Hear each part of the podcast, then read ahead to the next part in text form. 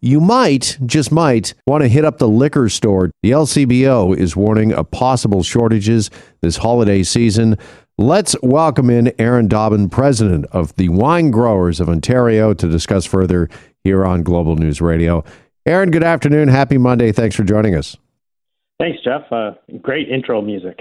Oh, you know, actually, I was just reading this morning that Prince William, of all people, that's what he uses is ACDC to get going on a Monday. He said when he's working out, I guess, in and around Buckingham Palace, yeah, that's what he pumps. That's what he cranks is ACDC. Uh, I don't know why I'm still trying to deal with that visual right now. But going if, old school. Yeah. hey, listen. First off, uh, wine is obviously your specialty. We'll get to that in just a second. But what, if anything, can you tell us about a, a uh, possible uh, liquor shortage and the LCBO warning all of us to get to the liquor store quick if we don't want to be disappointed this holiday season? Yeah, I think the you know uh, alcohol and wine in particular is not immune to the challenges that we're facing around the world with supply chain problems, and uh, so you know a lot of the imports are having challenges making it to our shores. All right, so this is just a supply chain uh, thing, like so many other things uh, we've heard of, and uh, we know uh, demand has been up for uh, spirits, liquor, uh, wine, beer, and that sort of thing during the pandemic. And this is just a case of supply and demand. Exactly, and you know, and just trying to get product to market. We're having the same problems trying to get our market, our product to Europe. container ships are a real challenge right now. Okay, so what is the situation for Ontario wine growers right now? Is it a supply chain thing, or is there something else uh, going on? Is is it hitting you too, the supply chain? No, I think actually this is a real opportunity for Ontarians uh, to support local. Uh, you know, we don't have to get on those uh, ships. You know, we just put our product in a in a truck, and we're on the 401 and the QEW, and you know, we can be at your uh, at the LCBO or at your house within a day. Okay, so this is a real opportunity then for homegrown wine. Exactly. Yeah, this is a great chance for people to uh, support local, support your local uh, winery, uh, and get the products you want for the Christmas season. Mm-hmm. Why is it? And actually, I don't know if this is true, but I do believe that for whatever reason, Ontario wine is underappreciated. That uh, sometimes somebody goes to the vintage section and they're looking for something from you know, Italy or California, that sort of thing, when we've got just some fantastic wines right here, Aaron, as you well know, in our own backyard. Absolutely, it's uh, you know we we make a, a, a lot of the grapes that are grown around the world because of our climate. We're able to grow them here. Uh, we have excellent soil in Niagara, Prince Edward County, Lake Erie, North Shore, and I think one of the unfounded unfound gems in Ontario is our sparkling wine. Uh, I know one of the big challenges the LCBO is having is on champagne, and you know this this holiday season, I would really encourage people to try uh, Ontario Sparkling. Uh, we have great sparkling wines at all price points and to suit every taste. You know, that's great advice for a New Year's. And correct me if I'm wrong, but champagne, what is the difference between that and sparkling wine other than the name? It's got to be from France to be considered champagne. Is that correct? Yeah, it has to be from the Champagne region of France. Uh, so, uh, other than the name, uh, we can compete uh, with anybody, uh, and we, it's under sparkling. And if you're looking for rosé sparkling, you're looking for sparkling made from Chardonnay or other grapes, uh, just LCBO or your local winery, and you'll find what you need. All right. And what has the growing season been like this year for Ontario vineyards and Ontario uh, winemakers? Has this been a particularly uh, good season when it comes to grape growing? And is this going to be a good vintage of wine? I think you'll find a, a good vintage this year. We did have some uh, challenges at the end of the year.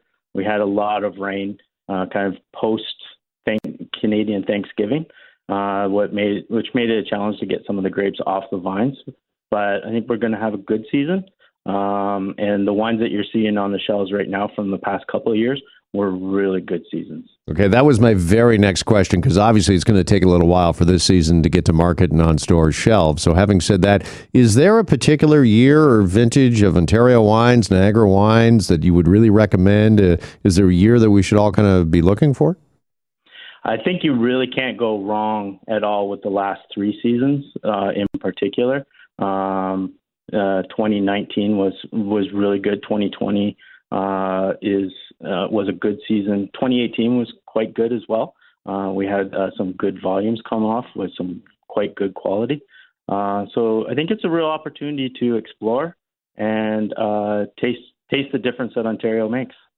And when you talk about that opportunity, not only in the uh, LCBO, I think for homegrown wine this season with the supply chain problems and a potential shortage when it comes to wine and other uh, spirits, but uh, can you talk to us a little bit, uh, Aaron, as to how tourism has been in the Niagara region, particularly this last summer? I know I uh, remarked just after Labor Day, I went there for the first time in a long time, and I was just talking about, you know, what a kind of hidden and forgotten gem maybe Niagara is. I know a bunch of people go each and every year, but have we kind of rediscovered it this year as uh, there's been travel restrictions in place, and just like the wine itself, we're rediscovering the area?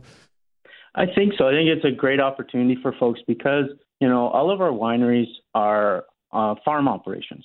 So you know when you visit a winery, there's a lot of open space.